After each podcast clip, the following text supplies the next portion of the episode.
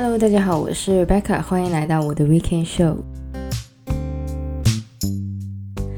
那么不知不觉呢，已经踏入了这个十月了，也就是说呢，二零二二年剩下最后三个月。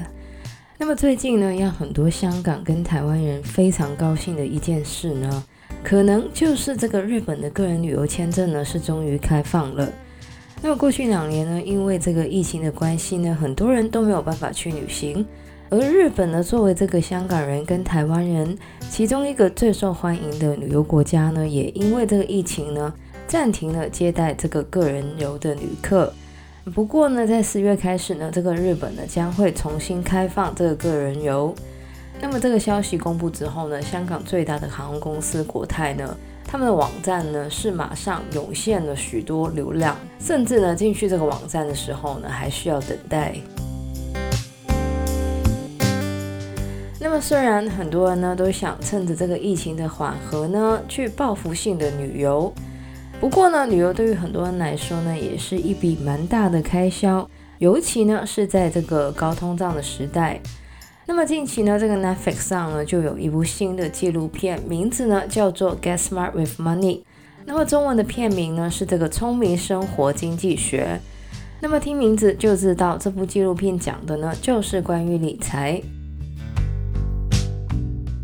其实呢，所谓的理财呢，并不是有钱人的专利，有钱人需要理财。然而呢，一般人如果想要打破穷忙的状况呢，其实更需要理财。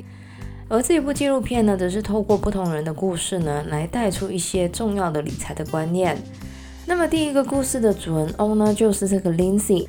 那么这个从服装设计学院毕业的他呢，虽然很想从事设计有关的工作，但是呢，为了维持生活，他同时兼任了两份服务生的工作，并且呢，还在周末呢会做一些外快。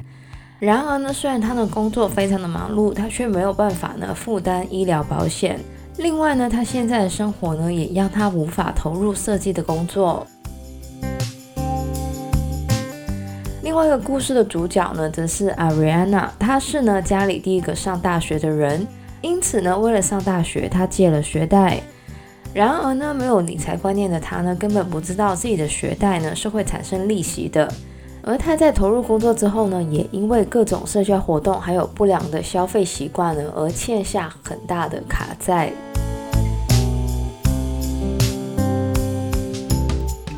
第三个故事呢，讲到的是一名年轻的美式足球球员 Tiss 的故事。那么二十一岁就被签进球队的他呢，当时拿到的签约金呢，高达一百六十万元美金。然而呢，在扣除了税务还有经纪人的薪水之后呢，Tiss 呢就买了两栋房子，并且呢开始大手大脚的花钱。然而呢，有一天呢，Tiss 却发现了自己的户口里面呢只剩下二十八万元美金。而当时的他呢，却因为脚伤呢而无法续约。来到最后一个故事呢，讲到是一对夫妻。那么 John 跟 Kim 呢有两个孩子，他们在疫情期间呢都失去了工作。而在疫情过后呢，John 呢就成为了家庭主夫，而 Kim 呢则是负责赚钱养家。然而呢，Kim 虽然呢有一份薪水不错的工作，但是呢一家人呢却因为高昂的开销呢而无法存钱。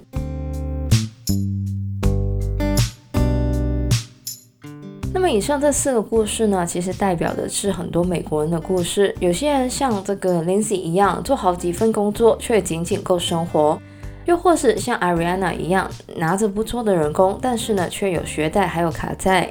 另外呢，也有部分像 Tiss 跟 John 还有 Kim 一样，虽然呢有很好的收入，但是呢开销同时也非常的高。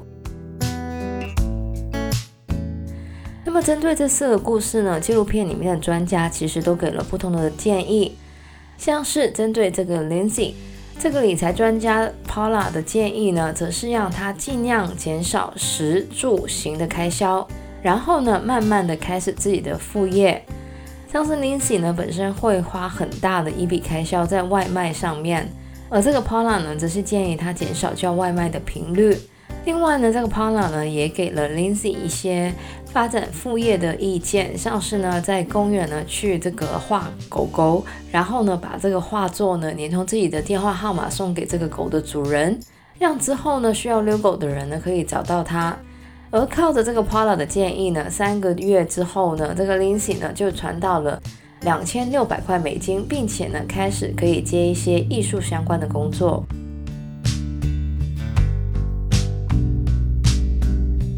那么针对欠了很多卡债还有学贷的 Ariana 呢，理财专家 Tiffany 则是让 Ariana 开始为自己定下一个开销的计划。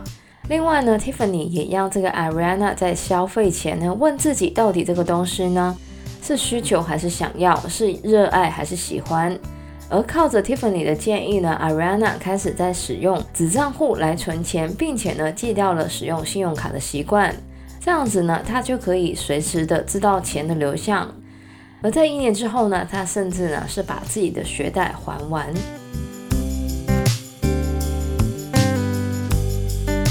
最后呢，针对 Tiff 还有 John 跟 Kim 呢，其实这两个故事的主角呢都拥有很高薪，然而呢，随之而来呢，则是所谓的 lifestyle inflation，也就是生活方式通胀。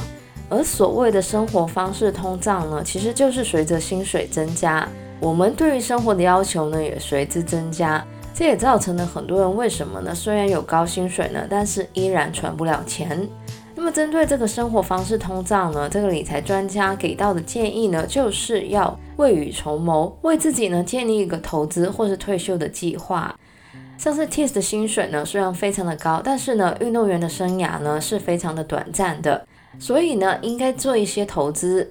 另外呢，像是 John 跟 Kim 呢，理财专家 Mr. Money Mustache 呢，则是建议他们开始建立一个退休的计划，并且呢，试着减少一些不必要的开销。那么当然，每个人的财务状况呢是不一样的。但是呢，这个 Mr. Money Mustache 呢有一句话呢，我觉得很对的。其实呢，有时候呢，收入并不是最大的问题。当然，在这个通货膨胀的时代呢，收入还是一个重要的问题。但是呢，我们怎么去理财呢？其实才是最重要的。那么大家呢，如果有兴趣的话呢，也可以去看一下这一部在 Netflix 上面的《Get Smart with Money》聪明生活经济学。那么以上呢，就是我们这个礼拜节目内容了。喜欢我们节目的朋友呢，记得可以在不同的 Podcast 平台上追踪或点评我们的节目。我们的节目呢，将会在加拿大东岸时间的每周日凌晨十二点钟更新，也就是香港、台湾的每周日中午十二点钟。希望大家有个美好的周末，谢谢大家收听，我是 Rebecca，我们下个礼拜再见，拜拜。